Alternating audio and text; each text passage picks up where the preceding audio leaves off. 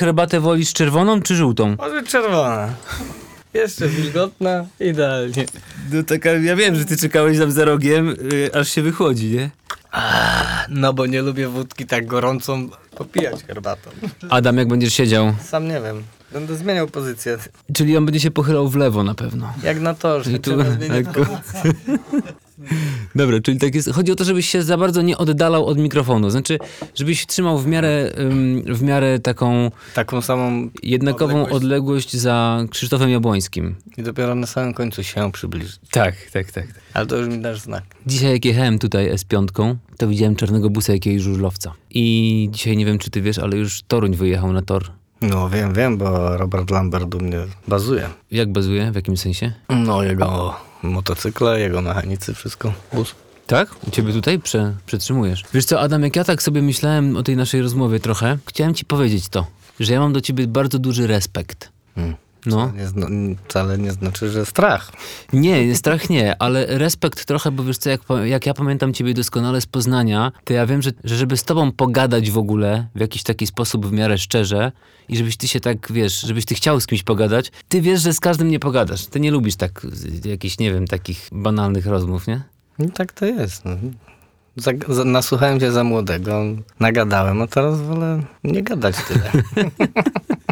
Dobra, to intro czołówka poleci i jedziemy dalej.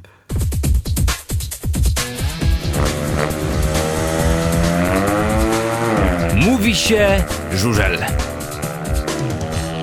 Gościem naszego podcastu jest dzisiaj Adam Skórnicki, wychowanek motoru Lublin. Dzień dobry, Adamie. Czemuż Adam, jesteś tu?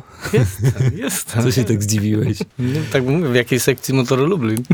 W sekcji gier i zabaw. A, To jest, wiesz co, y, nasz taki test tutaj. Ja sprawdzam w ten sposób, czy gość mnie słucha. Tak, Tak. czujność. A ty jesteś czujny. No. Pamiętam takie zdanie, jak ty powiedziałeś, że ty nie umiesz szybko jeździć, jak jeszcze byłeś zawodnikiem, tylko ty się umiesz ścigać. Ja dobrze to zapamiętałem? Ty myśl na myśli?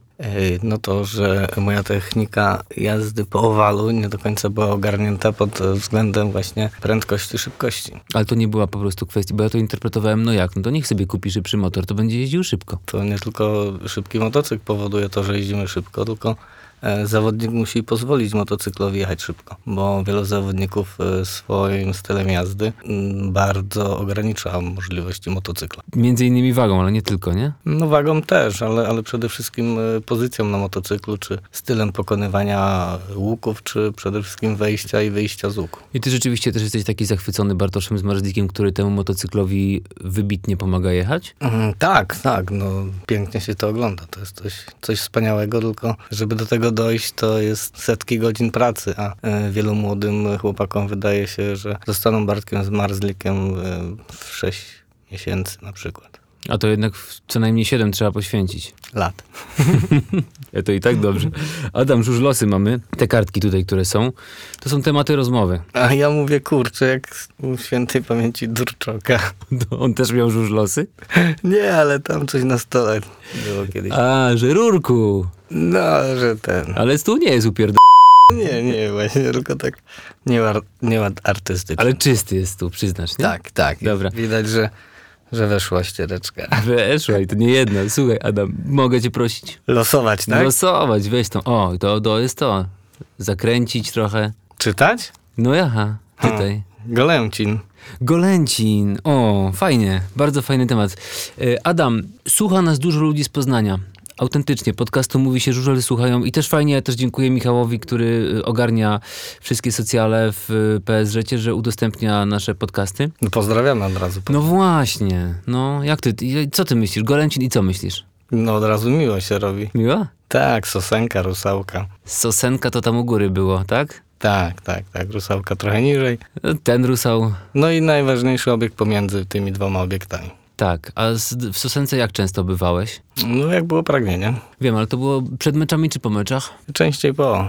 Ale u mnie po meczu to jest tak jak przed meczem, bo jeździłem po 6-5 dni w tygodniu. No właśnie, a ym, jeszcze jest hotel tam. To już nie jest Chyba hotel. taki bardziej robotniczy. To już nie ma statusu hotelu, tylko to ma status noclegowni chyba już Chyba dzisiaj, nie? takiego. Bo tam jeszcze wtedy restauracja była. Mówimy o tym, o tym budynku, który jest obok korony stadionu tak naprawdę. Tak, on tam mógłby wspaniałe funkcje spełniać. No. No i przez lata takie spe- spełniał. No.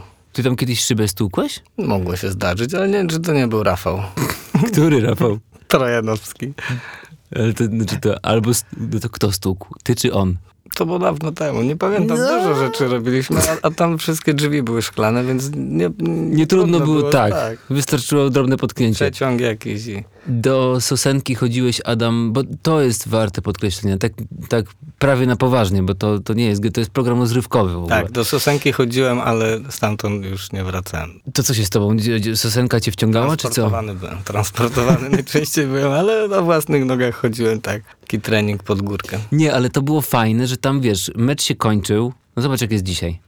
Mecz się kończył, a to do Sosenki z kibicami wypić pół piwa. No zresztą w zeszłym roku sobie też pojechałem na jakieś zawody młodzieżowe i e, no to akurat przed meczem, kiedy kibice tam zmierzali, to poszedłem sobie zjeść śledzika, wypić browara i całkiem przyjemnie było. Wielu ludzi z tamtych lat e, zmierzało na stadion. Bo ten, wiesz co, ten Poznań, on y, rzeczywiście miał wyjątkowy klimat, miał, był wyjątkowy, bo samo położenie stadionu było przecież tam.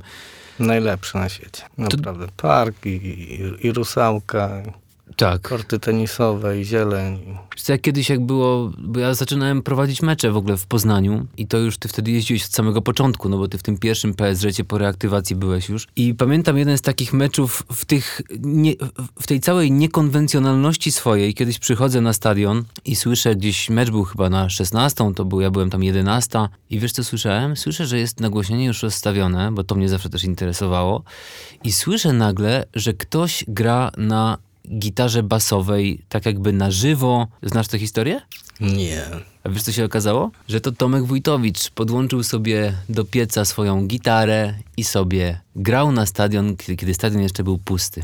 Hmm. Wracał pamięcią do czasów, kiedy grał w zespole. Tak, pamiętasz nazwę tego zespołu? No niestety pamięć do zespołów nie jest moją mocną stroną. No, ale o muzyce też będziemy rozmawiać. Adam, a jak ty wspominasz Tomka Wójtowicza? Przypomnę, że to jest nieżyjący prezes, ten, który był na czele tej ekipy zapaleńców, która reaktywowała żużel w Poznaniu w dwa, od 2005 roku, tak naprawdę to można liczyć. I Tomek yy, no, niespodziewanie w wieku 40,5 roku, e, tyle miał lat, zmarł. No, wspominam go jako jednego z lepszych prezesów, dlatego pewnie, że i e, zdobyłem e, Mistrzostwo Polski pod e, jeżdżąc, kiedy on był prezesem. Pierwsze lata PSŻ-u, więc to wszystko było tak, e, działo się spontanicznie, było no, bardzo dużo energii w nas wszystkich i, i, i Tomek był też taką lokomotywą, kiedy już wydawało się, że, że to wszystko gdzieś tam zmierzenie w tym kierunku, wtedy Tomek gdzieś tam znajdował pokłady energii i, wszystkim sprzedawał swoją moc. I, e, niejednokrotnie też e, rozmawialiśmy po meczu i rozmowy skończyły, kończyły się o czwartej rano, ale, ale wszyscy na drugi dzień w miarę dobrych nastrojach wracali do pracy. Tak, ja pamiętam te rozmowy. Chciałem kiedyś nawet tak. Miałem chęć tak usiąść sobie koło was i z wami sobie posiedzieć, ale to, to nie, to, to jest dla mnie. Ja nie, nie mogłem sobie na to pozwolić, ale pamiętam was siedzących na krawężniku. Yy, dawno po meczu już wszyscy wszystko posprzątali, a wy sobie siedzieliście, piliście piwo i gadaliście. Bo Poznań też z dobrego piwa słynie. No tak, słynie z piwa, bo to kwe, kwestia gustu. Ym, ty, ty często do Anglii latałeś po meczach w Poznaniu? Praktycznie za każdym razem. Poniedziałek to był mój e, dzień meczu domowego. Czyli zostawałeś po zawodach w Poznaniu y, na, na stadionie, tam w tym para hotelu i śmigałeś rano na ławicę, tak? Tak, tam albo na woli, w zależności gdzie to mieliśmy akurat danego czasu jakieś y, pomoce hotelowe. Ale ty, spot, ty, ty lubiłeś się spotykać z kibicami, Adam? Czy ciebie to... Ciebie, ciebie ciężko jest rozgryźć. Czy, ty, czy, ciebie, czy tobie się to podobało? Bo ty tak na przykład... Ja, ja spróbuję na przykład naśladować twoją minę, którą ja z tobą kojarzę. Mogę ci pokazać? Idzie skóra. Przymknąłem oczko, tak? Tak opuściłem leniwie chyba lewą powiekę. Ty to lubiłeś, czy ty to robiłeś tak trochę na zasadzie statusu żużlowca? Nie no, też byłem kibicem i, i zawsze rozmowy o żużlu mnie e, fascynowały, a też no, poznaje się przez to człowieka i jakim kibicem on jest, bo też e, nie każdy no, rodzaj kibica mi odpowiada, tak? bo kibice są różni. Niektórzy no, potrafią obiektywnie spojrzeć, inni trochę mniej. Niektórzy no, inaczej odbierają sport, a, a inni myślą, że jest to religia, więc no, Mhm. Niektó niektórymi nie chce się mi rozmawiać. Ale to z takimi, którzy co, cwaniakują za mocno, czy od których, nie wiem, daje kiełbasą? Nie, no nie, niektórzy są ludzie bardzo pretensjonalni, czy tak, no wtedy nie chcę mi się takich rozmów kontynuować, bo mhm. tego za dużo dookoła nas. Wybieram zawsze takie rozmowy, które są trochę bardziej energetyczne w plusie.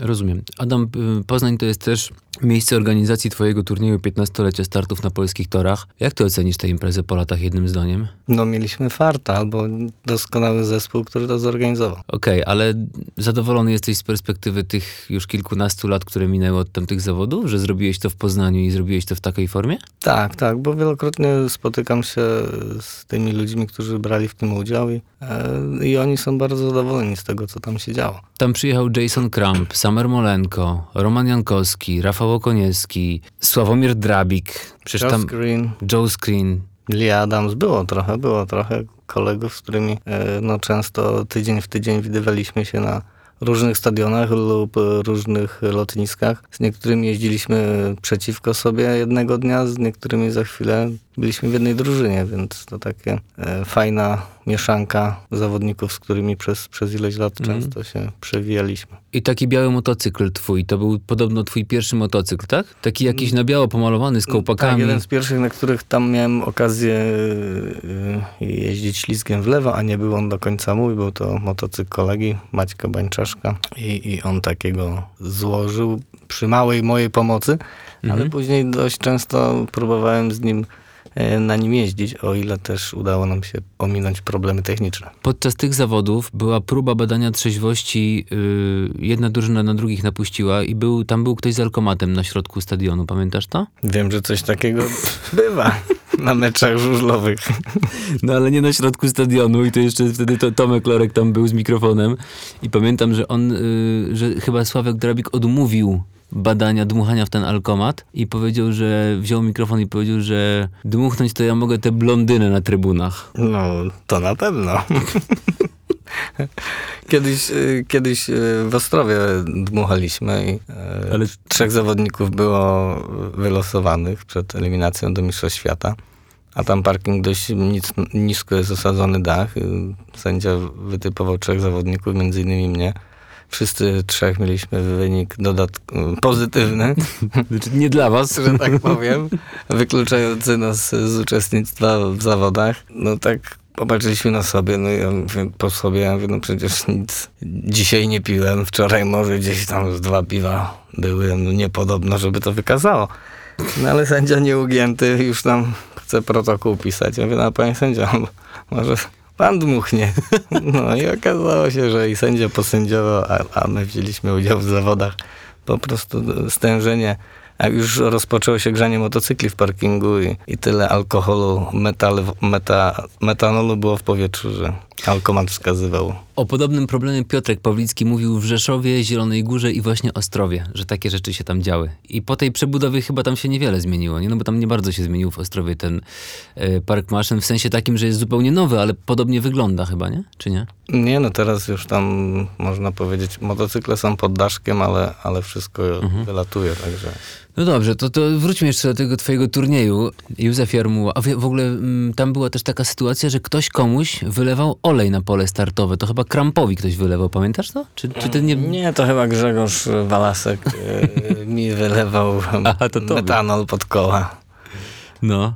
No, żeby, no, żeby mieć utrudnione wyjście spod taśmy. Myśmy się wtedy trochę martwili, wiesz co, z punktu widzenia takiego organizacyjnego, bardzo chcieliśmy, żeby było jak najwięcej ludzi, żebyś ty poczuł, no, że ludzie chcą tam być. No i frekwencja nie była oszałamiająca, tym bardziej na tym wielkim stadionie, bo tam się po prostu, tam nie wiem, było 4-5 tysięcy ludzi wtedy, tylko to się zgubiło po prostu, nie, na tym obiekcie. Tak, ale już na, na tych y, imprezach towarzy, towarzyszących po, po ostatnim wyścigu było całkiem gęsto, więc myślę, że tak, czyli byłeś zadowolony. Tak, no oczywiście ciężko jest zapełnić taki stadion. No, wiadomo, że u nas liga cieszy się największą popularnością.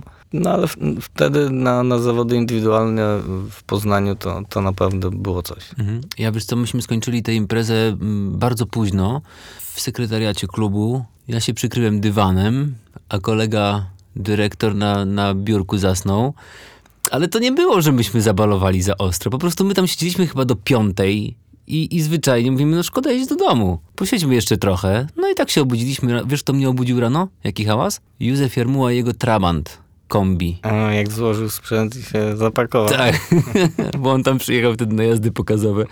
Fajny to był turniej. Nie ma dzisiaj takich turniejów już. Tak rzadko bywają takie turnieje, no bo to, to jest jakby nie było trochę, trochę koszt do, organizacyjny takiej imprezy. No kluby nie są tak y, mocno zżyte z zawodnikami, więc tradycji u nas takiej, takiej nie ma, bo to zaczerpnięte jest y, z Anglii, gdzie zawodnik po 10 sezonach ma prawo do takiego turnieju i Testimonialu, nie? testimonialu Mhm. i wtedy no, zyski z, takiego, z takiej imprezy zasilają konto zawodnika. Po roku oczywiście, bo jest to pieniądz nieopodatkowany, ale trzeba e, wpłacić na konto i, rok to musi tam przeleżeć i, i taki gest właśnie ze strony.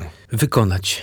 Adam, czy jeszcze coś o Poznaniu chciałbyś powiedzieć? No, wiele mógłbym mówić. No to mów, no to dawaj, no przecież to... to, to... Naprawdę szkoda, że to wtedy trochę y, przygasło, ale widzę, że Poznań teraz y, odradza się na nowo i, i widać tam moc, widać potencjał, y, są, są awanse, więc y, drużyna się rozwija i, i być może niedługo znowu będzie tam tak miło, jak było. Mhm. Będziesz tam zaglądał w tym roku? No, będę tam na wspólnym sparingu jeszcze w marcu. Aha, bo dogadany jest sparring. No. Tak, Gnieźnieńska wybiera się do Poznania. Ty pamiętasz ten mecz o utrzymanie w pierwszej lidze, w którym... O matko, co tam się działo? Tak, tak. Dodatkowy bieg jechałeś z Dawidem Cieślewiczem. To był piękny sezon, bo tyle meczy odjechaliśmy w lidze, że chyba zrobiłem około 300 punktów w sezonie.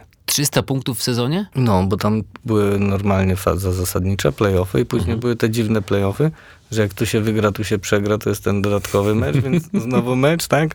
U nas to wyszło właśnie tym remisem, więc no, jeszcze bieg dodatkowy. Tak, na pół pole podzielone, Dawid Cieślewicz i ty. No, to było. To było No. fajne. Do dzisiaj y, mam tłok zostawiony z tego silnika, bo to był już tak y, ostatni bieg tego silnika i potem trafił na serwis, więc y, myślę, że jakby była powtórka tego biegu, to no to byśmy nie ukończyli tego biegu. Dobrze, że Dawid Cieślewicz o tym nie wiedział.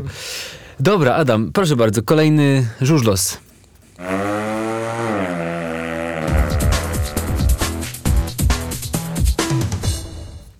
Trener. Jesteś trenerem. No Tak, i, i wielu też miałem. Kogo, kogo najlepiej wspominasz trenerów swoich? Mm, No tak myślę, że y, wielu wspominam, bo to teraz y, taki, taki czas, kiedy człowiek trochę więcej wraca do niektórych Mhm. rzeczy pamięcią. Y, no więc na pewno zacznę od Andrzeja Pogorzelskiego, który też bardzo krótko miał okazję być moim trenerem i, i Unii Leszno, ale, ale na pewno te rzeczy, które powiedział, to miały dużo sensu. Może nie akurat wtedy, kiedy je wypowiadał, Mhm. ale też w przeciągu kariery. Wtedy, kiedy do, ciebie one dotarły. Tak właśnie.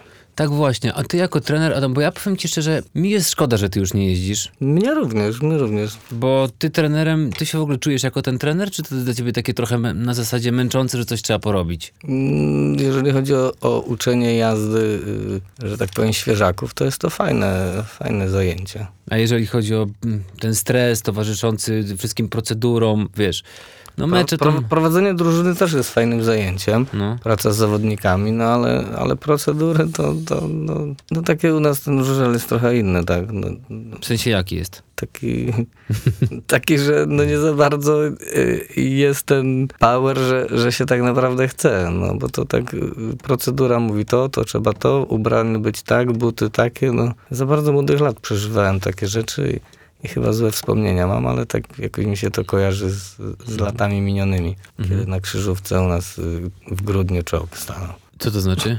Nie, tak się śmieję. No. Że niektóre procedury w naszym żużlu to naprawdę jak w okolicach stanu wojennego. Rozumiem. Adam, bo tak, bo ty byłeś, ja nie wiem, czy to jest dobra ścieżka trenerska, że ty na dzień dobry zacząłeś odnosić takie sukcesy, bo ty bardzo szybko byłeś mistrzem, znaczy bardzo szybko, no wiadomo, że to wymagało ciężkiej pracy i tak dalej, tam można mówić, ale ty no, szybko zostałeś mistrzem Polski jako trener. Nie, ja y, zostałem mistrzem Polski jako menadżer drużyny. Nie byłem wtedy trenerem. A, taka różnica. No, pomagałem tam niektórym zawodnikom, ale uprawnienia trenerskie zdobyłem dopiero w 2017 roku. Mhm. No ale wiesz o czym mówię. No mówię, a, a głowę dlaczego sobie ogoliłeś? No, zdobyłem, zdobyliśmy Mistrzostwo Polski. A miałeś taką obawę, że jak sobie ogolisz te włosy, to one ci już nie odrosną? Nie, ale y, że na pewno coś się zmieni, miałem obawę. Coś może nie ten. Nie kryknąć. No, ale Adam, wiesz co, bo tak się zastanawiam z tym, z tą, z tą twoją jakby karierą menadżersko-trenerską, że będę bardziej precyzyjny. Tak, no byłeś, zdobyłeś tytuł, byłeś w Lesznie, byłeś w Zielonej Górze, byłeś w takich klubach topowych wtedy i czemu to by się nie udało w tych, zostać w tych klubach? To ty nie chciałeś, czy kluby nie chciały? Myślę, że obopólnie. No ja nie mogę za długo być w jakimś miejscu. Kiedy, kiedy gdzieś tam nie wszystko idzie po, po mojej myśli, to po prostu rozglądam się za czymś innym. Nie? No i teraz y, dla ciebie to nie jest takie y, trudne być trenerem na przykład dzisiaj w drugiej lidze? Trudne. No jest to degradacja sportowa. No tak, no to jeżeli chodzi o poziom sportowy, no to mam świadomość, że nie pracuję na najwyższym poziomie sportowym, ale nadal, nadal jest do, e, do ogarnięcia parę rzeczy. Trzeba zbilansować zespół, trzeba mieć świadomość, kto jest w jakiejś dyspozycji, kto jaką robotę może w danym meczu na danym torze zrobić. No i tak ich podobierać, żeby to miało ręce i nogi. Niezależnie od poziomu, no jest to jakaś, jakaś funkcja, tak? A ty do Gniezna lubiłeś jako zawodnik jeździć? Tak, jeden z moich y, ulubionych torów. No ale beton taki zawsze tam był w tym gnieźnie. No, ja pamiętam, kiedy nie było betonu. ale, ale bardzo fajne, fajne łuki, nawet jak, jak był bardzo twardy, to kiedy, kiedy się odsypało, można było się tam gdzieś mhm. zaprzeć. E, ale było trzeba czytać to, no, szczególnie kiedy jeździło się tam jeszcze na motocyklach stojących, to, to trochę, trochę było co robić. A jakie jeszcze tory lubiłeś poza Gniezdem, jak no, byłeś zawodnikiem? Wolverhampton. Do Anglii też zaraz przejdziemy, ale no, mów dalej. Ale Poznań był właśnie specyficznym torem, bo nie lubię torów bardzo takich y, długich, gdzie, gdzie, gdzie jeździ się jak na long trackach, pomimo, że teraz long tracki bardzo lubię, mhm. ale kiedy jeździłem, to, to wolałem ścigać się właśnie na mniejszych owalach. A Poznań właśnie chyba był takim punktem zwrotnym, kiedy kiedy właśnie powoli zacząłem uczyć się tego, że na żużlu trzeba jeździć szybko, a nie tylko się ścigać. Mhm. A po, z polskich torów jeszcze jakieś? Z polskich obiektów? Oprócz Poznania i Gniezna? No Leszno, Leszno jest fajnym obiektem, bo można tutaj nieźle się pobujać. Yy, można jechać po krawężniku, można gdzieś tam szeroko, więc jest trochę linii do, do jazdy, kiedy, kiedy jest gęsto. Mhm. Ja pamiętam w Poznaniu jeszcze, mm, tam była taka tradycja, nie wiem na ile ona dzisiaj jest w ogóle w klubach, że się yy, wszyscy spotykali się. Tam szaszłyk wjeżdżał, kiełbaska, piwo i no się... To, to właśnie były końcowe, końcowe momenty takich tradycji. No. Teraz tego coraz coraz mniej w klubach, ale, ale jeszcze się zdarza. Ale fajne było, wiesz co, wtedy, że ja wtedy się na przykład dowiedziałem o tym, jak bardzo niebezpieczne są kamienie na torze, bo ty o tym opowiadałeś. Ty dostałeś chyba wtedy w palucha od łaguty kamieniem. No tak to się dzieje, kiedy kiedy nie umie się jeździć y, szybko ze startu i szybko i jedzie się z tyłu, z tyłu. to potem zbiera no. się kamienie po, po paluchach i, i, można je połamać od kamieni, a nie trzeba wcale się wywrócić. Mm, ale jak to działa, powiedz? Y, to Grigoriowi wtedy, bo już, już były te, wtedy te firany z tyłu, deflektory były, czy nie? Chyba tak, były już. Tak, były, były, ale to, to nie pomoże, jak taki kamień bo ty wtedy dostałeś tym kamieniem w mały palec, tak? Ręki. Hmm, chyba tak, nie pamiętam już. W ogóle jakiś masz taki ten krzywy ten palec. Trochę. A to od innego upadku. Ale nie, dostałeś i co? I chodzi o to, że to pamiętam na mnie wtedy wrażenie zrobiło, że ty jadąc po prostu no, opowiadałeś o tym, że ty nie czujesz tego w ogóle. Dopiero jak... Dopiero tak. No. Czuję się, że, że się oberwało, ale nie zwraca się na to uwagi. Dopiero kiedy minie się linię mety, to, to zaczyna dochodzić, że coś, coś było nie tak. Mm, ale ściągnąłeś rękę. Aha, i ty mówiłeś wtedy, że rękawicy nie mogłeś ściągnąć, bo zaczęło dzisiaj już tam puchnąć wszystko. No, no, wtedy najlepiej nie ściągać, bo już nie idzie założyć. Tylko na fire and rozciąć. No. no dobra, i czyli z tego, co mówisz, wynika, że z najwięcej pracy jako trener, takiej satysfakcji z takiej pracy, to ci sprawia z młodzieżą taką zupełnie, tak? Mm, no tak, bo to, to jest e, fundament i grunt tego, czy, czy zawodnicy przetrwają w speedwayu, czy nie. I i to jak y, nauczą się jeździć i nauczą się podstaw i podstaw też organizacyjnych, no bo jazda na żużlu to, y, no to nie tylko jazda w kółko, tylko trzeba wiele rzeczy sobie poukładać. Nie każdy ma możliwość, że zrobi to za niego klub, y, sponsor czy, czy rodzina, więc no wielu z tych zawodników jak nie nauczą się porządnie podstaw, to nie ma potem Mhm. możliwości przetrwać nawet do końca wieku juniorskiego. To jak widzisz dzisiaj tych młodzie- młodzieńców, co przychodzą i, i tak błądzą trochę oczami, tak. Inne pokolenie po prostu, to, to co mówisz? No, żeby znaleźli cel sobie w życiu. Bo przyjść na żużel sobie, bo tak, bo może mi się uda, to, to raczej będzie tylko bolało. No, do żużla trzeba trafić. Nie mówię, że już konkretnie nastawionym na speedway, tylko trzeba po prostu mieć w sobie to coś, że się chce coś zrobić. Chce się pra- jeździć, uprawiać dyscyplinę ekstremalną i, i jest się gotowym na, na szereg poświęceń. To może następny żużlos, Adam. To pyk. Pyk, jedziesz.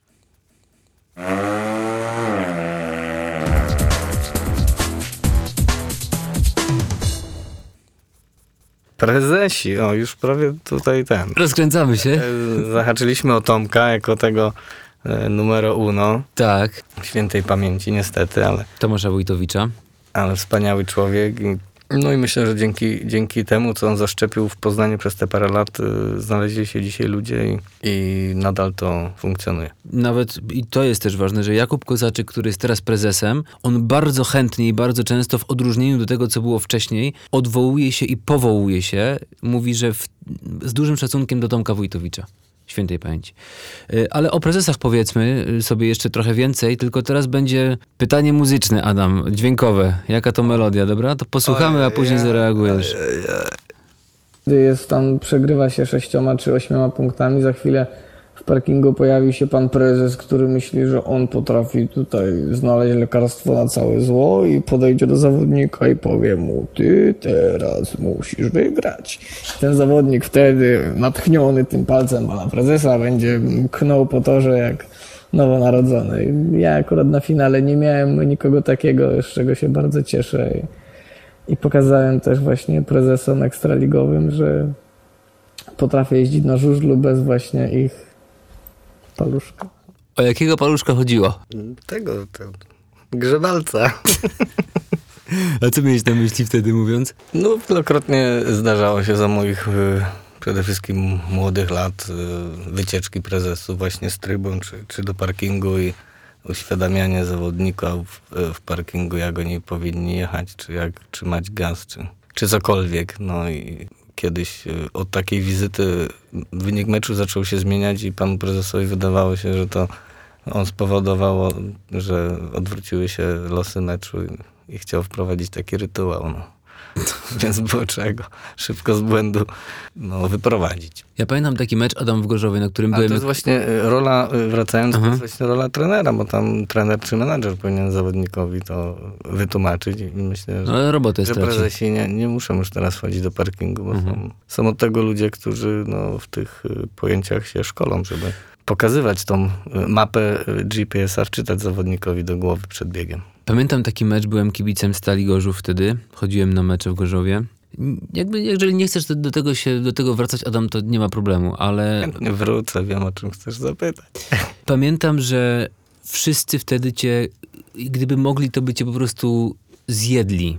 Jechałeś na czwartym miejscu, przewróciłeś się, przerwałeś wyścig, wtedy jeszcze nie było kartek, spowodowałeś, oczywiście wtedy, w tym biegu podwójnie prowadzili gorzowianie, gospodarze. Ty to zrobiłeś specjalnie wtedy na tym czwartym miejscu? Tak, Dlaczego? no taki dostałem polecenie. Od? No, w parkingu. Polecenie służbowe wykonać. No.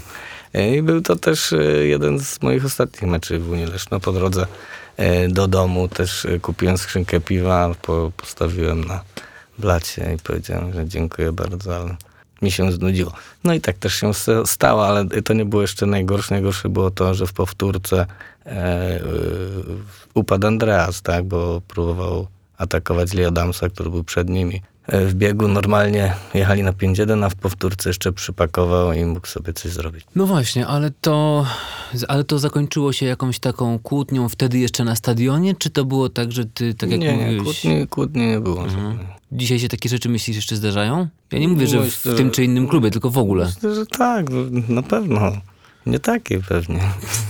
Ja pamiętam, byłem też w Zielonej Górze kiedyś na zawodach, tylko to, był, to, nie była, to nie był mecz ligowy, to były jakieś zawody, chyba jakieś eliminacje i tam jechał Andrzej Karpow chyba. I był ktoś od niego z teamu, z reprezentacji wtedy i on jechał właśnie na takiej pozycji, gdzie jego upadek wpł- mógłby wpłynąć dobrze dla losów tych zawodów. Tam chyba chodziło o to, że ktoś z tej, z tej samej reprezentacji mógłby na tym skorzystać.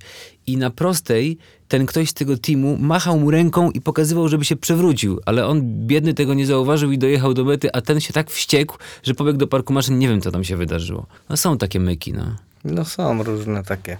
Ale ja wolę się koncentrować na takich lepszych mykach. Na lepszych mykach. To jeszcze o tych prezesach powiedzmy. To ty, dla ciebie na przykład y, współpraca z ym, prezesem Witoldem Skrzydlewskim. Jak ty ją wspominasz? Ja poznałem pana Witolda, powiem szczerze, no takich bossów już dzisiaj nie ma w żużlu. Znaczy, no ja myślę, że akurat prezesi polskich klubów żużlowych to, to jest niezły kwiat. No. I, I pan Witold jest jednym z nich. Ten, także to są barwne postaci. No, czy pan Witold, czy, czy wielu innych. Ja co roku, co parę lat idę do, do innego klubu i, i naprawdę jestem czasem miło zas, zaskoczony. Ale miło zaskoczony czym? Tym, że tam było tak, czy tam, że tak jest tu? Taką różnorodnością, folklorem, jaki prezentują różni prezesi. Ale Adam, przyznasz, że styl się zmienił. Prezesi się zmieniają. No nie każdy już przynosi pieniądze w teczce. No nie, no takich to już, to już malutko. No. To, to jest właśnie jedna z wielu zalet pana Witolda, że, że po prostu no, no żużel od wieków był takim sportem, że naprawdę ta, ta kanapeczka to robiła robotę. No. Kapucha, ja sobie w Gorzowie się kapucha Jak mówiło. to kiedyś mówił jeden z moich trenerów, bo to bardzo mało o nich wspomnieliśmy, No. e, pan Zbigniew Jonder, mówił, że najlepszym psychologiem w klubie jest księgowa, więc pan Witold taką księgową to w teczce przynosi. Ale ja pamiętam, nawet w Poznaniu było tak, że e, na przykład mecz był wygrany, wszyscy się cieszyli, no ale kolejka później była po pieniądze i, i było napie- była napięta atmosfera. Ja przecież kiedyś to nie mogłem się pójść wysikać po meczu, bo przecież wszyscy tam było tak gęsto, że to ja nie mogłem przez ten korytarz przejść, gdzie była toaleta na końcu. No, no nie było tam zbyt dużej ilości gotówki, więc musieliśmy jakoś się dzielić. Ale były też, no przyznasz, że to, no dzisiaj to już się przedawniło, no ale były takie klimaty, że tam się... Ale mieliśmy taką grupę, że w pełni się rozumieliśmy i jeden potrafił czasami zrezygnować, żeby inny y, pobrał akurat wypłatę, bo miał no, takie większe potrzeby Tak, tak, nadchodziły, także to było bardzo sympatyczne. Ekipa naprawdę fajna. Dzisiaj się tak spotyka takie zachowania u zawodników, no dzisiaj są przelewy, jest, nikt nie mówi o pieniądzach z biletów, nie? Dzisiaj to w ogóle inne pieniądze już. Kiedyś to nie dosyć, że były, że były małe, to ich nie było. A teraz nie dosyć, że takie kwoty, że człowiek już zer nie policzy. Tak jak mówisz, przelewy. No, y, z prezesów kogoś też jeszcze wspomnieć, wyróżnić spośród tych, z którymi współpracowałeś? W Gdańsku na przykład, kto tam wtedy był za twoich E, czasów? Maciej Polny.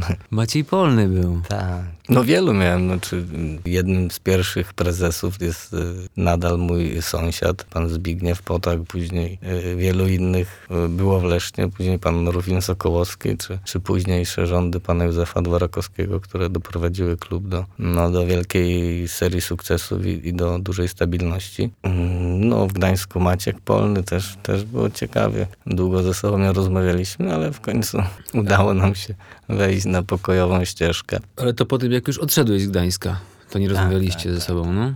No dobra, czyli prezesów mamy...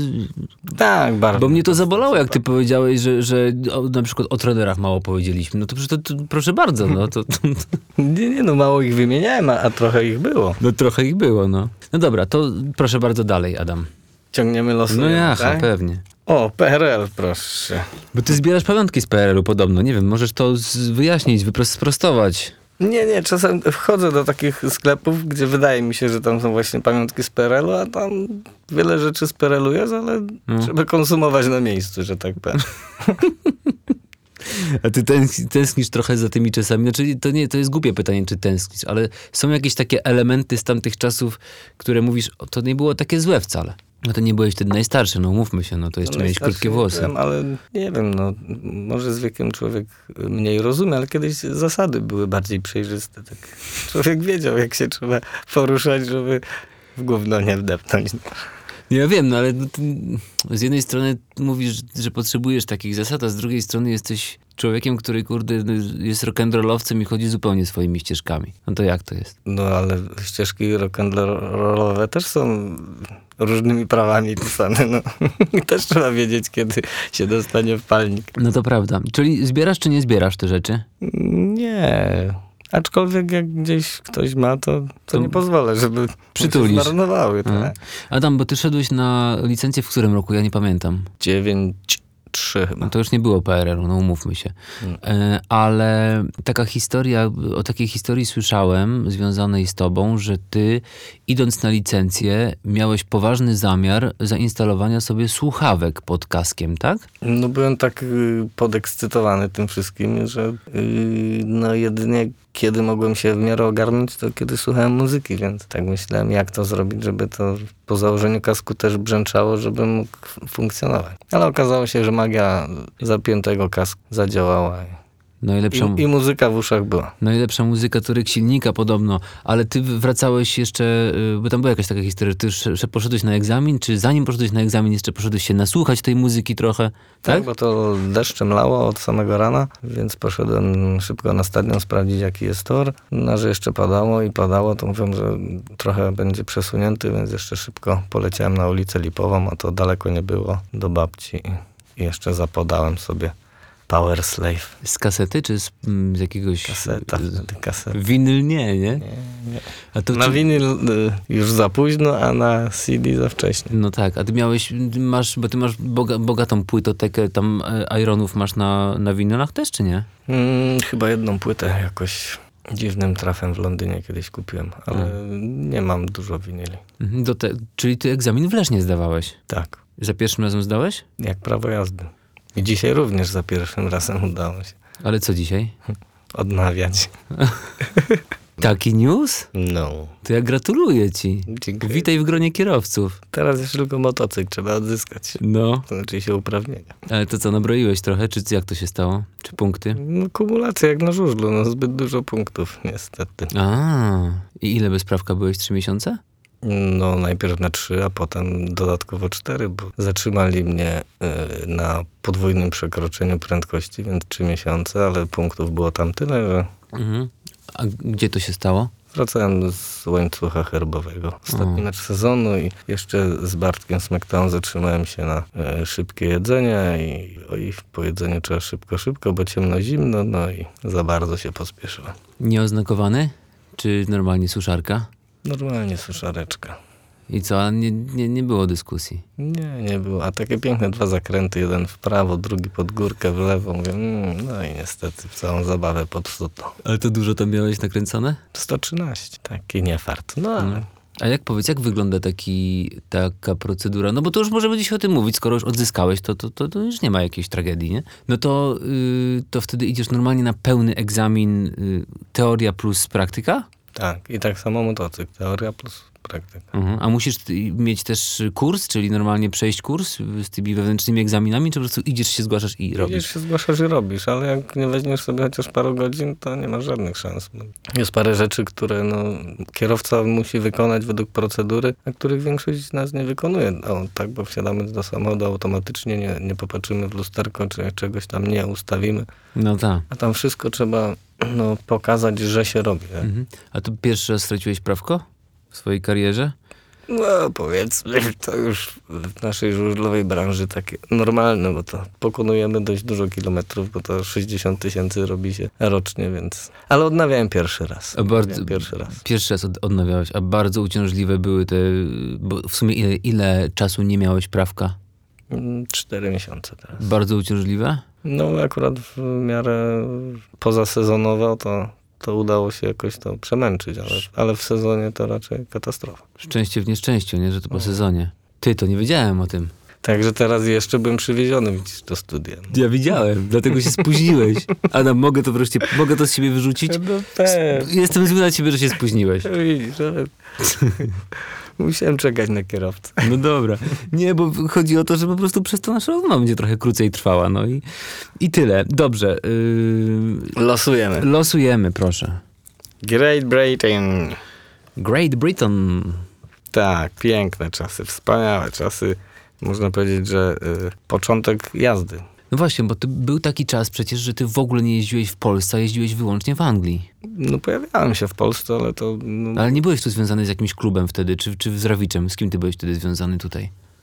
Częstochowa Rawicz. A czemu ty się tak dobrze w tej Anglii czułeś? No miałem dużą ilość meczy, robiłem to, co, co zawsze chciałem, czyli startowałem w lidze brytyjskiej. Bardzo dużo mogłem się nauczyć, czy jazdy na żużlu, czy, czy logistyki takiej wokoło speedwayowej. Yy, Do tego mentalność ludzi, którzy tam w speedwayu się poruszają, bardzo mi odpowiada i, i naprawdę yy, pomimo, że jak sobie czasami wrócę pamięcią do tego, ile to poświęcenia było trzeba włożyć, żeby wziąć udział w zawodach, chociażby wstać o 5 czy 4 rano, żeby gdzieś tam na początku w 2000 roku pociągiem udać się do, do Warszawy, później z Warszawy autobusem na lotnisko i z lotniska dopiero w samolot, a z sobą około 60 kg bagażu jeszcze było trzeba targać, no to, to było co robić i, i jestem dumny, że udało mi się przetrwać te lata angielskie. Pomimo, że niektórzy gdzieś tam zawsze mówili, że ten, ten poziom brytyjskiego speedwaya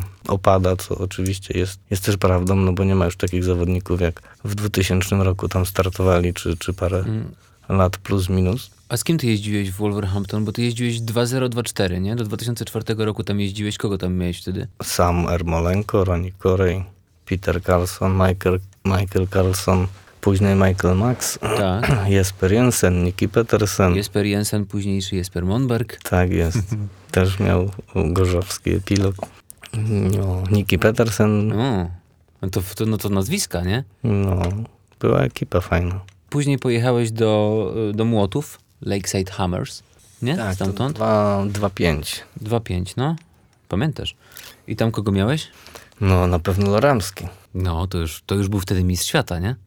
Loramski. Li, Lilanam, taki Brytyjczyk. Lanham się pisało, nie? Pamiętam go, no. I później do Oxfordu poszedłeś w szóstym roku.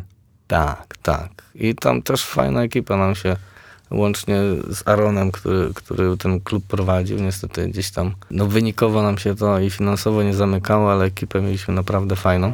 No myślę, że naj, naj taką najbielszą, można powiedzieć, postacią ze względu na kolor jego motocykli i owłosienia na głowie, to oczywiście Todd Wiltshire.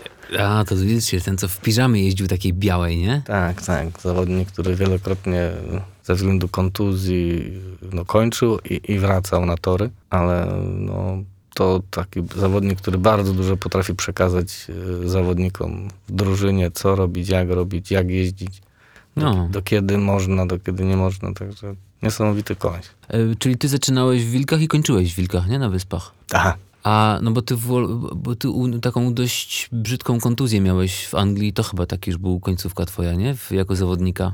Mm, tak, ale to jako zawodnik Birmingham Aha. w 2014. To taka kontuzja, która można powiedzieć skończyła profesjonalne ściganie i, i później po trzech latach jeszcze postanowiłem wrócić, ale niestety O, i teraz zrobiłeś taką minę właśnie, jaką ja z tobą kojarzę. Tak, dokładnie taką. Ym, a pamiętasz akcję Krzywka? Krzywka No. z Dawidem Kujawą? No, tak, z poziomą. Tak, oczywiście. Jak to było? Bo, Dawid y, miał taki nie American Dream, tylko po prostu on marzył o tym, żeby pojechać do Anglii, nie? No, David zawsze ma wiele pomysłów i marzeń, ale, ale tak, był, był, można powiedzieć, no nie było dla niego problemów. To mi się w nim podobało, że nie widział przeszkód. Dawid Kujawa, czyli wychowanek falubazu Zielona Góra, który był indywidualnym mistrzem świata juniorów. Do dzisiaj nie wiadomo, jak to się stało, ale się stało. No to było w Peterborough, co on został mistrzem zawody świata, nie? 2000. Pierwszym chyba. Pierwszym. No. No i co, jak to było z tą krzywką? Że miał tylko krzywkę i z tą krzywką do Anglii pojechał? No i z miską y, sałatki ryżowej. No nie, no to to już zmienia postać rzeczy. No, podjechałem pod osiedle Zielonej Górze, gdzie mieszkał David i, i zresztą Grzegorz Walasek również. No i mówię, David, to co, gdzie masz te bagaże? A David, plecak, miska z sałatką ryżową i mówi, mam jeszcze krzywkę. A tą krzywkę to gdzie on trzymał w plecaku? Tak, grzywkę miałem w plecaku, a oczywiście yy, po tej całej podróży, bo wziąłem go i, i tu, zawiozłem tam, gdzie on najpierw jeszcze tydzień chyba ze mną mieszkał, albo, albo dwa, bo nie miał tam nic po, poogarniane. Później zawiozłem go do, pod Newport, gdzie mieszkał, no i na końcu no David y, jako, jako rozliczenie przekazał mi w woreczku, mówi, skóra, masz. To jest krzywka, na której zrobiłem liścia świata. Bo to była krzywka. A to już był rok chyba dwa, parę, lat, parę lat później w każdym razie. No. Ale krzywkę oczywiście yy, zawiozłem do sama Ermolenko i, i sam wbił ją sobie w swój komputerek, zeskanował i, i, i jest opracowana. Aha, ale ta krzywka to była jakaś szczególna? Cztery szlifowana. No ale oprócz tego, że on na niej tego mistrza świata juniorów zdobył, to nie wiem, ona była, to, to była jakaś ze złota zrobiona ta krzywka, czy co, jaka była tajemnica tej Nie, krzywki? No, to nie było tajemnicy tej krzywki, po prostu, no i, to znaczy, no te krzywki to są najbardziej popularne krzywki, jakie wychodziły, P4. A, a jeszcze można było je delikatnie szlifnąć i no tyle, że to wtedy bardzo krótko trwała się robi ta, ta krzywka, ale no, czasami, czasami ktoś tam coś wyszlifuje. No. Ale co ty z nią zrobiłeś z tą krzywką? Oprócz tego, że sam Armolenko ją sobie zeskanował, to co? Nie pamiętam, leży chyba gdzieś w jakimś wiaderku. A ile w ogóle warta jest taka krzywka? Tak jak gdybym się chciał kupić od ciebie, to jakby się, na ile by się wycenił? No dobre krzywki po, potrafiły kosztować y, tysiąc y, ma, marek. Marek czy funtów? 500 euro by to było. No, A, 500, 500. no, dzisiaj 700, niektórzy chcą za jakieś krzywki. Czyli z 2,5 klocka. Gdzieś tak. No dobrze. Brytyjczycy lubili grać w darta. Tak, ja również i, z mojej już pierwszej takiej y, eskapady do Anglii w 90 chyba 8 roku przywiozłem sobie takiego oryginalny dartboard i, i do dzisiaj jest w garażu. Ale to nie jest taka lipa, że tam na pod prąd podłączasz i tam masz jakieś tablice wyniku, tylko to są... Wchodzi jak w masełko, normalnie, taki koreczek, że och. I na, rozumiem tam, ale to, y, rzutki są, końcówki są, igiełki są Tak, metalowe, szlifowane. Metalowe. Ale sam sobie je ostrzysz, czy są jakieś wymienne? Nie, tak, są wymienne. Grywasz jeszcze? Mm, ostatnie trzy lata nic. Nie grałeś. No i co jeszcze takiego szczególnego w tej Anglii było? W tamtej Anglii romantycznej jeszcze z takimi nazwiskami. No puby takie jakby były z 1500 któregoś roku. Boazeria, Tak, wszystko takie... kufle tak, wiszą nad barem, Tak, ale piwo chłodne. najarane. To, o, wtedy jeszcze tak, wtedy to Jezu, gęsto było tam. A ty paliłeś kiedyś? Nie, Papierosy. nie. Nie zdarzało ci się. E, No, Znaczy nie, no nie tak, że to, no, zdarza, no, no. wszystko się zdarza, wiadomo, nie? najczęściej na drugi dzień człowiek się dopiero dowiadywał, że palił.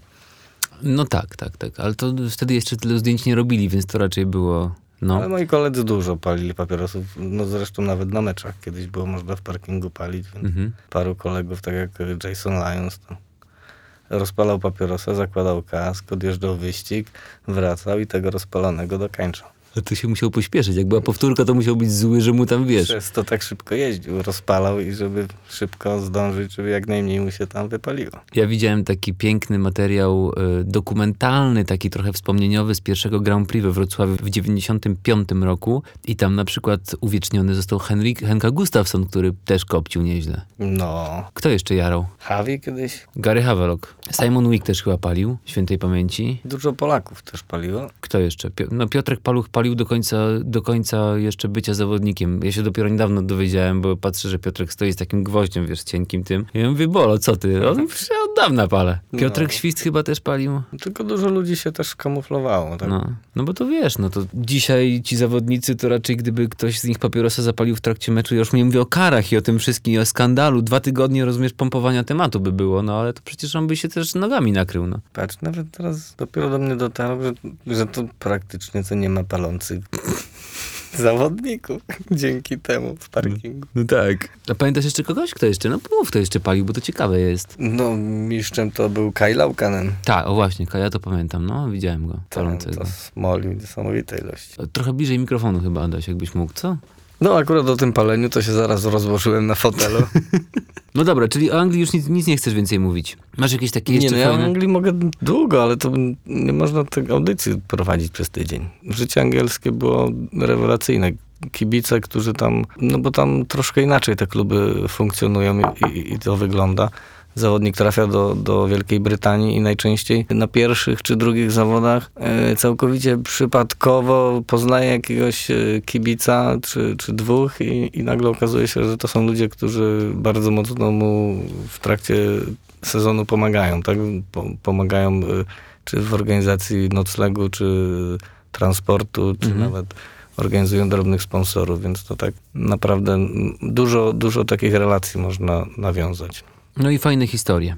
Histo- z Grzesiem Wolaskiem nagrywaliśmy podcast, rozmawialiśmy o tym, jak to przykro mu było, że tobie się córka Wiktoria urodziła. O, no, Już wszystko było kupione. Mariusz Staszewski, tak, Adam Skórnicki, a tu kontuzja uda Grzegorza Walaska. no. Jego bolało udo, a was bolały głowy na Oj, drugi dzień. strasznie, bo wszystko na trzech było policzone i musieliśmy stanąć do wysokości zadania z Mariuszem. No a do tego jeszcze za zdrowie Grzegorza musieliśmy Mhm. wypić, żeby ta noga szybko doszła do siebie. A wy nie mieliście wtedy zawodów na drugi dzień? To była środa, może gdzieś czwartek były zawody, całkiem Mhm. możliwe. Ale to wszystko W szczęśliwie. jakimś, w jakimś Ipswich, bo to najczęściej z pól się jechało do Ipswich i tak, i tak to mogło być. No ale wszyscy jakoś wyszli z tego obronną ręką. I wy, i, i, i on też mu się tam pozrastało wszystko. Dobrze, Adam, bo faktycznie mamy mało czasu, niestety. To już było. To już było i...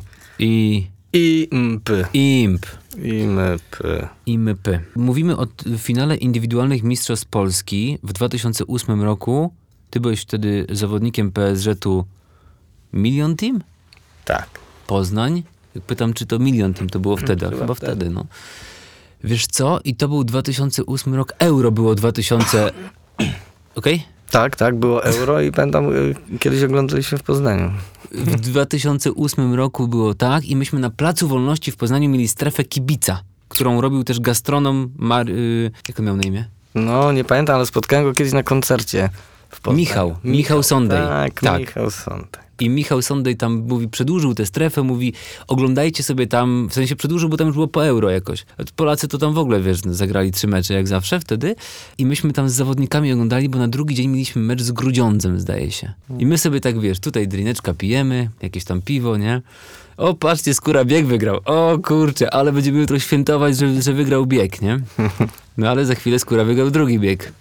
No i co tam się działo dalej, Adam? No później jeszcze z rozpędu poszedł trzeci bieg. No i tak w okolicy trzeciego biegu już zaczęło się robić ciepło, ale jeszcze czwarty jakoś poszedł, ale ta jazda w tym czwartym biegu już tak jakoś, jeszcze on chyba był parokrotnie przerywany. Tak, bo ty tam trzeci wyjechałeś chyba, ktoś tam się wywrócił, powtórka była. No, także tych parę biegów było przerywanych, ale ten również i tak e, podczas tego biegu tak jakoś e, jakbym stracił ten azymut, którędy, którędy jechać, bo, bo Robert Kościecha zaczął dość mocno mnie, mnie podganiać i po tym biegu była dość długa przerwa w moich startach i, i, i trochę wtedy w głowie zaczęło się dziać, co właśnie zrobić z tą utratą prędkości i co zrobić z tym, że w głowie już tak e, huczy. No, ale poszedłem do szatni znalazłem rozwiązane i na siebie, i, i na motocykl, więc udało się jeszcze, co prawda nie po wygranym starcie, ale po manewrze wyjechać pomiędzy Sebastiana i Grzegorza i również wygrać ostatni wyścig. Znaczy, jak znalazłem sposób w szatni, to powiem ci, że to można naprawdę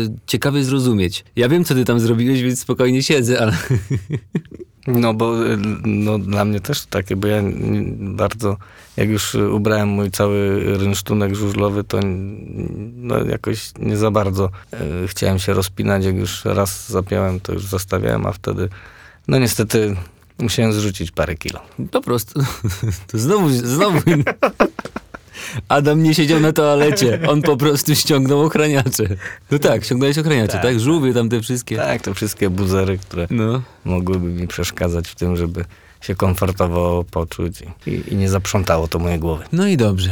I zostałeś tym indywidualnym mistrzem Polski. To jest twój największy sukces? Taki, że dzisiaj jak jest ci smutno, to sobie myślisz, na przykład o straciłeś prawko, no to a dobra, ale jestem impem, jest mi dobrze.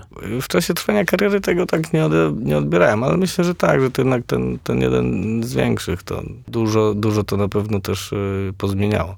No samo to, że na następny mecz do Grudziądza wjechałem w eskorcie policji. To był mecz, na który jechałeś do Poznania. I teraz ja ci powiem, jak wyglądał dalszy ciąg tego, tej imprezy na tym Placu Wolności w Poznaniu. Kiedy ty już miałeś te 15 punktów, to myśmy byli delikatnie mówiąc rozradowani niesamowicie. Dochodziła północ i wtedy nie, Tomek Wójtowicz, którego tu wspominaliśmy już kilkukrotnie, nieodżałowany Stevie, mówi tak. E, chłopaki, słuchajcie, bo jutro jest mecz. My musimy go tutaj, kur... jakoś przywitać. No i wtedy mówimy, no dobra, Tomek, ale jest północ, co my mamy zrobić teraz? No kwiaty kupimy, no dobra, kwiaty się kupi, to każdy głupi może kupić kwiaty, nie? No tam dobra, jakiś, wiesz, tu, tam przewieziemy, to tamto. No ale, no i wtedy Tomek wpadł na szatański pomysł, zadzwonił tam, gdzie trzeba, pogadał z kim trzeba. No i sytuacja była taka, Adam, że no udało się tak zrobić, że ty miałeś, my mieliśmy jakoś tam cię, znaczy nie ja, tylko tam ktoś tam miał cię wydzwonić, jak tam rano zadzwonić, jak tam się czujecie, chłopaki i mniej więcej wyczuć, kiedy wy do tego Poznania z Leszna będziecie jechać. No i chodziło o to, że policja miała was powitać na rogatkach i jak króla przewieźć przez miasto. No ale ten plan z tego co wiem nie do końca się udał. Dlaczegoż? Dlatego, że ta policja jakby no nie mogła was tak trochę dogonić. Albo trochę spóźnieni już byliśmy, no. Znaczy, wiesz, ja pamiętam, że myśmy stali wtedy i zadzwonił telefon do Tomka, wiedzieliśmy już, że wy już tam jesteście blisko i tak dalej. No i zadzwonił policjant do Tomka i mówi, że no, tak trochę ten plan nie wypala, bo my ich nie możemy dogonić po tym mieście. I nie wiem, czy tam ktoś od was wtedy nie zadzwonił do prezesa, że jest taki trochę bigos się zrobił. tak było? No na początku tak, no bo to nie wiadomo było i, i później te koguty i to i tak. Ale z tego co wiem, to was tam dogonili w końcu pod tym Tak, stadionem. dog- dogonili. i- No i, i dobrze, że się nie zatrzymywali, bo dopiero bym się musiał jakoś dziwnie tłumaczyć, tylko już chyba zrozumiał, że tu nie ma co dłużej ciągnąć, tylko kiwnął mi i, i dopiero zaczęliśmy jechać, bo wtedy dopiero się zaczęła jazda. Wtedy mi dopiero pokazał, jak można przez miasto przejechać. Dlatego warto być mistrzem Polski. Tak, tak. Spraje do dzisiaj po busie się walają. Co to znaczy? No, że tak bujało ich na prawo i lewo. A, ty mówisz o tej sytuacji jeszcze w Poznaniu. Przywitaliśmy cię jak króla, ludzie cię pokochali. Coś jeszcze? Poszedłem do Gdańska. No i odszedłeś z Gdańska i z prezesem nie gadałeś przez kilka lat i taka kaszana się zrobiła z tego wszystkiego. Oj tak, ale w końcu jakieś pieniądze człowiek zarobił na żuż. No tak. Y, Adam, myślisz, że gdyby było tak jak dzisiaj, że byłby ten jed, nie jednodniowy, tylko ten taki cykl trzech turniejów indywidualnych mistrzostw Polski, to ty byś został indywidualnym mistrzem Polski? Mm, Być może nie. Podoba ci się ten pomysł? Ale dużo nie brakowało, żebym w dwudniowym drugi raz zdobył tytuł go obronił. Też zacząłem od dwóch trójek. Trzecią prowadziłem z Tomaszem, ale niestety zamiast jechać tak, jak kiedyś mi Tomasz mówił, jedź tam, gdzie umiesz jechać najszybciej, a nie tam, gdzie ja pojadę, no to pojechałem tam, gdzie on miałby pojechać, a on pojechał tam, gdzie ja miałem jechać i, i mnie wyprzedził. Wszystko jasne. No.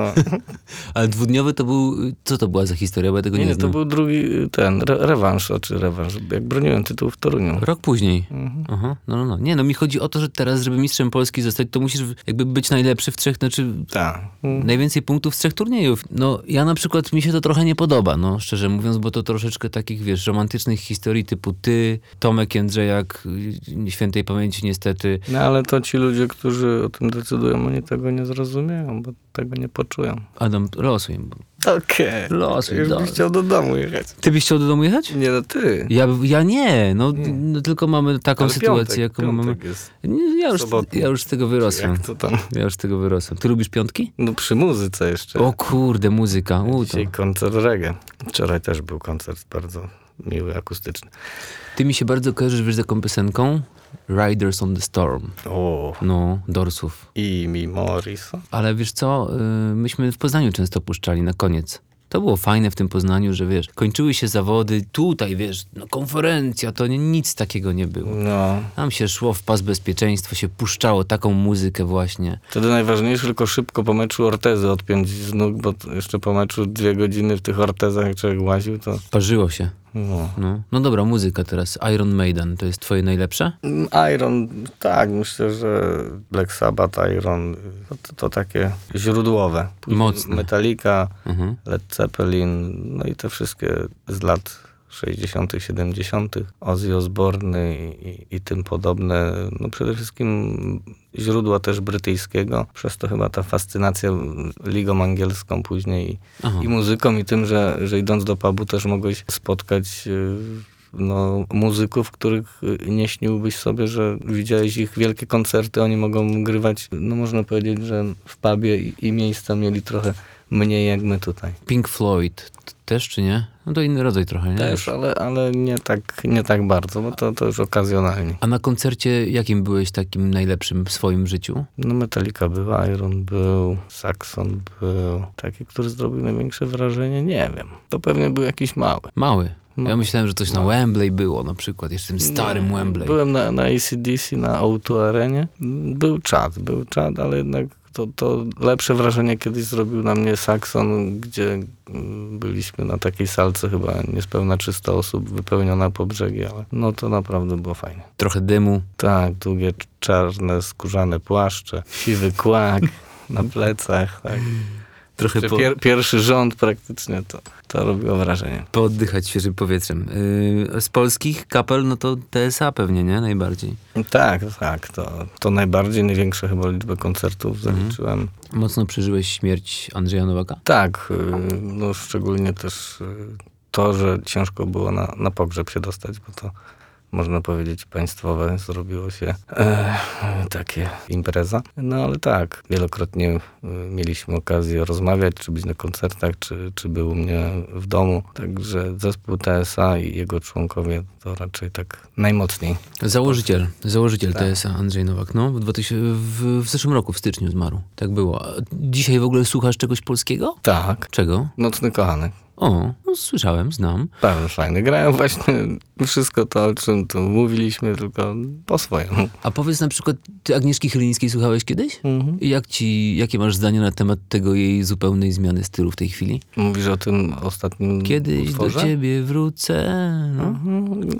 No lepsze chyba niż to, co tam niedawno było. no do, ale, ale, Ale nie tak fajne jak to wszystko, co na początku, nie? Ale to, to akurat może tak akurat był klimat, że tak weszło w ucho. a dla ciebie muzyka na stadionie, która leci, ma znaczenie, czy nie?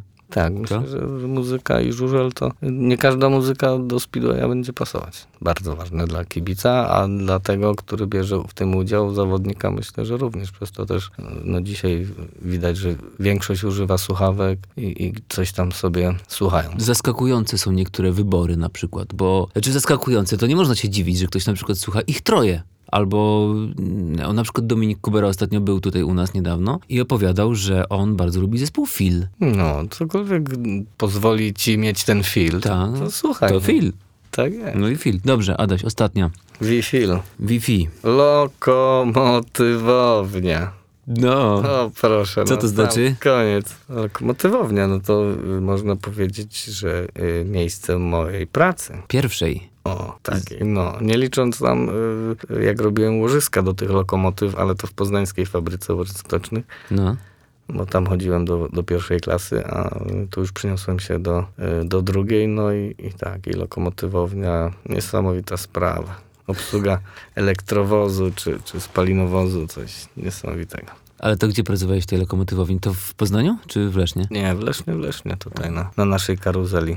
Na którą chodziłeś do pracy? To tam jeszcze jak ciemno było się chyba Tak. zaczynało, nie? Normalnie na siódmą z wszystkimi. I w zależności na jakim się było dziale, czy elektrycznym, czy spalinowym, czy tam jeszcze jakimś, no to szło się na albo na elektrowozy, albo na spalinowozy i, i robiło się takie przeglądy okresowe. Przeglądy okresowe robiłeś, Tak. czyli to rozkręcało się te wózki, czy co tam się robiło? No my akurat byliśmy, ogólnie ja byłem jako elektromonter, więc e, przede wszystkim e, no, w spalinowozach, no to prądnica całą było trzeba sprawdzić, czy wszystkie szczotki, wszystko, wszystko gra. A na elektrowozie, no to powyciągać e, mm, bezpieczniki, które mają taki, e, jak jest on mocny łuk idzie, taki e, ogniowy i mają taką azbestową osłonę, która ten łuk gasi, no to trzeba te styki ładnie poczyścić, bo żeby pozycja styku się zgadzała, żeby ten łuk był coraz nie taki duży.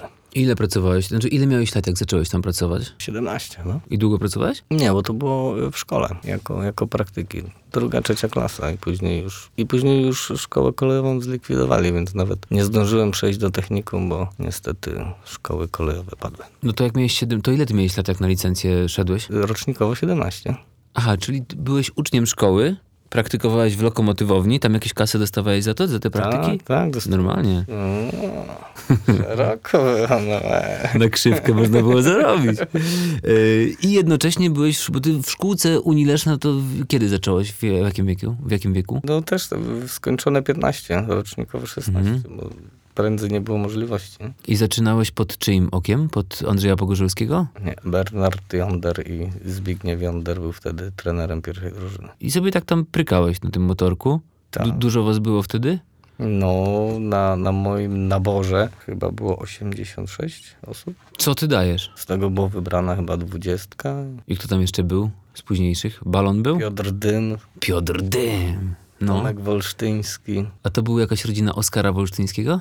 Nie wiem, czy nie jakieś dalsze kuzynostwo. Aha. Ale nie, nie, tak, nie jakoś tam bardzo blisko na pewno. No. nie. A da, kto jeszcze? No z tego zaciągu to tych chyba, chyba dwóch. Tam jeszcze był taki Olszak jeden, który bardzo mocno się zapowiadał, chłopak rewelacyjnie na motocyklu siedział, No. ale coś tam mu było nie po drodze i gdzieś tam kiedyś e, odszedł w zaświaty. Ale no ze szkółki, no to Damian Baliński, no to, to już, już y, trenował, jak ja się zapisałem, Mariusz Szwanda. No, No i dobra, i później zrobiłeś tę licencję za pierwszym razem, jak już ustaliliśmy, tak. i dostałeś chatę na stadionie. Ale to nie, HT na stadionie to dopiero po chyba czterech latach. Ale to mieliście pokoik tam z Andrzejem Korolewem, Tak, tak. lodóweczka. No, za, zaadoptowaliśmy ładnie pomieszczenie biurowe, zrobiliśmy sobie z tego taki apartamencik. No i to było nasze, te, nasze życie tam na stadionie. I, i wy żeście tam co, y, rano wstawaliście, normalnie na przykład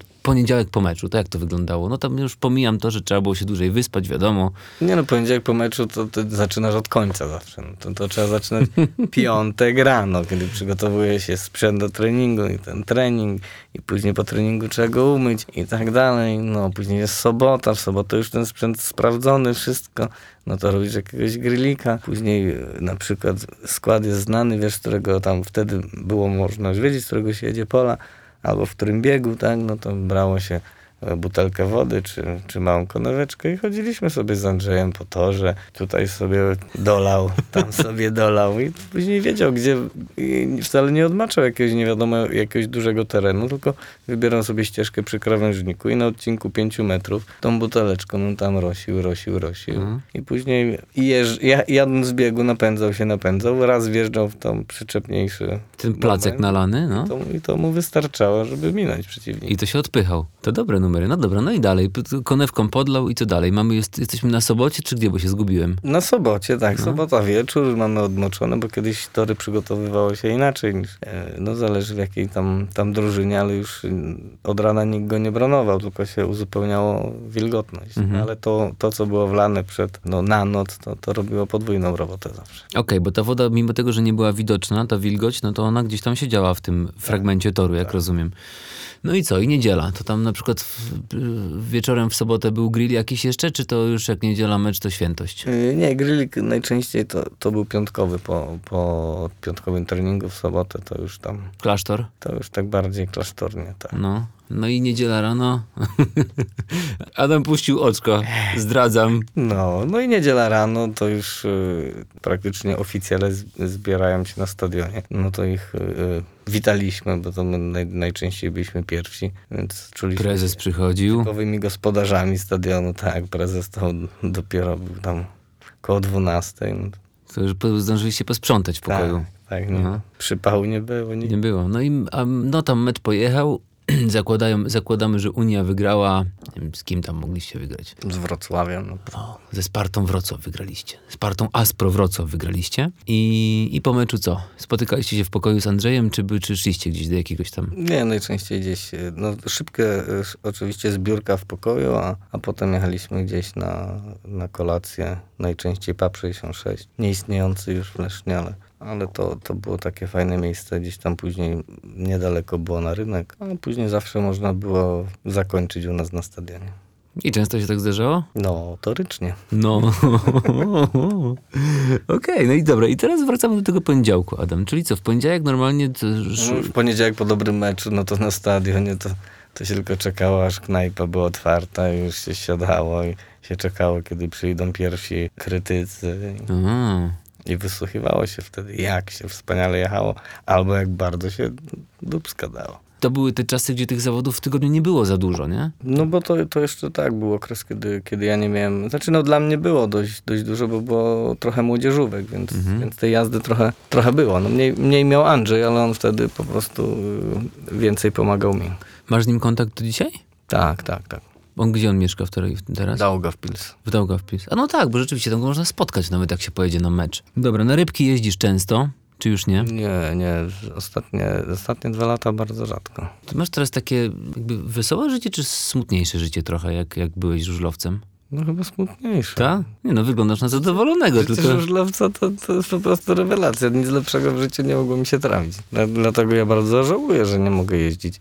Szczególnie dzisiaj, kiedy to tak dobrze opłacany sport. I naprawdę nie trzeba się tam namęczyć, żeby y, no, zdobyć y, sprzęt, tak? No dobra, a nie nosiło cię, żeby jeszcze y, się odwinąć i, i pojeździć trochę? Gdzieś nawet w drugiej lidze albo w pierwszej? No siła, ale to, to bym musiał pojechać do Anglii, bo tak w Polsce to tak słabo mnie nosi. To. No ale no long tracka jedziesz, long a tracka. to, widzisz, to na long tracka to mogę jechać bez zastanawiania się. A to long track to jest taka prosta sprawa? Nie, nie, tylko no, niektóre rzeczy są prostsze, kiedy jest dookoła miło. Rozumiem. Atmosfera. Atmosfera robi... No ja już nie wiadomo czego na motocyklu się nie nauczę, ale, Mhm. ale no przyjemność z jazdy bym miał. Ale miewasz jeszcze jakieś przyjemności w życiu, Adam. No i muszę te prawo jazdy na motocykl jeszcze odzyskać, to wtedy na jest- pewno będę miał przyjemność z jazdy na A ja tak myślałem, że ty dzisiaj motorem przyjedziesz, ale już wiemy, że kierowca cię przywiózł, że, że ktoś cię przywiózł po prostu. O. Y, jeszcze na, na sam koniec, jedna rzecz z ostatniego podcastu, bo y, temat się okazał, wydawało mi się, że nie aż tak bardzo wyszukany. Janusz Kołodziej siedział na twoim miejscu i rozmawialiśmy z Jankiem. Rozmawialiśmy o seksie przed meczem żużlowym, o uprawianiu seksu przez, przez żużlowców. Znaczy, nie chodziło o to, że ja tam chciałem być jego materacem czy coś, żeby tam wnikać jakoś szczególnie w te sprawy, tylko w ogóle, czy i okazuje się, że tam jest temat i że mówi jego trener kiedyś, jak on był jeszcze dużo młodszy, to nawet takich rad udzielał, że dobrze jest sobie przed meczem strzelić gola. Jak to u ciebie było? No i u mnie i, i u zawodników, no w większości tak właśnie było, bo to W dniu meczu. tak, no w dniu meczu, czy, czy w tym poprzedzającym okresie, tak, Mhm. no. No po co masz łazić naładowany, jak nie wiadomo co. To, to nie boks, że musisz te 12 rund wytrzymać, jak ktoś cię wali po, po twarzy. Tu raczej trzeba właśnie być taka luźna guma, no. Chillaudik po prostu. No i, i też to zależy, jak to przygotowywał się do, do poszczególnych sezonów, tak? No bo jeżeli ktoś szedł na imprezę w ramach treningu, bo, bo, bo też sportowcy chodzą na imprezy w ramach treningu. Nie tylko po to, że, żeby widzieli ich tam ludzie, że piją, bo niektórzy nawet nie piją alkoholu. Na, I to jest ten imprezę. trening? Idą na imprezę i na przykład 45 minut non-stop y, w rytmie techno czy innej muzyki robią jednostkę treningową. ty mówisz poważnie teraz? No, no poważnie mówię, bo sam tak robiłem. I nie piłeś. No, rzadko, no wypiło się piwo, żeby się nie odwodnić oczywiście, ale, ale sens tego był taki, żeby no, trochę poskakać, tak? No. No. i po tym skakaniu najczęściej jeszcze można było rano strzelić gola, no to, to jeżeli to sprawdzało się, to później trzeba takie rzeczy podtrzymywać. No. No jeżeli wynik był, no to, to... Adam Skórnicki, trener Startu Gniezno, był gościem naszego wspaniałego podcastu. Adam, jako to też tobie cieszę się i przy okazji polecam pozostałe nasze podcasty, bo dużo ciekawostek tam jest. no widzisz, ja te informacje jednak żużlowe całe życie zbierałem y, czytając gazety i teraz tak nie mogę się przyzwyczaić do tego nowego, że to wystarczy kliknąć i tam już... Się słucha Słyszysz, półtorej godziny później, nie? No, fajne rzeczy. Dziękuję, miło było. Dziękuję i pozdrawiam.